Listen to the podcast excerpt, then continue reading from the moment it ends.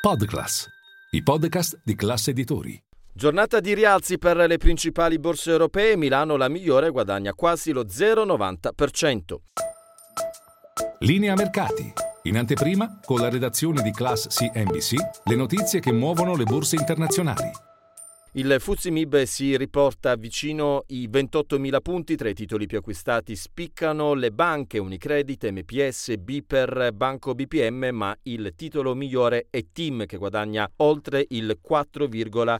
5% e questo sull'ipotesi di un coinvolgimento di F2I nella partita della rete. Il fondo infrastrutturale infatti sta valutando di affiancare KKR nell'offerta con una quota di partecipazione che oscillerebbe tra il 10 e il 15%.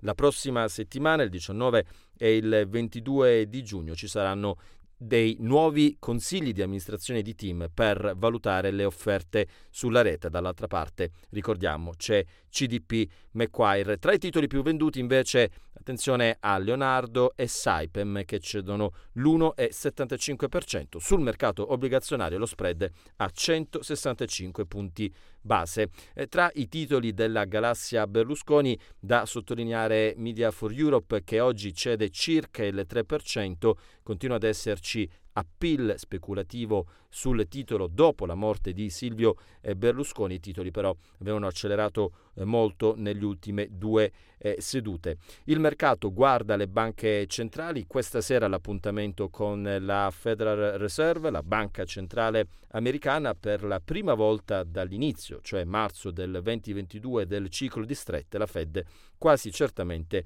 lascerà i tassi fermi. Dall'altra parte invece la Banca Centrale Europea, l'appuntamento è domani, si va verso un rialzo da 25 punti base.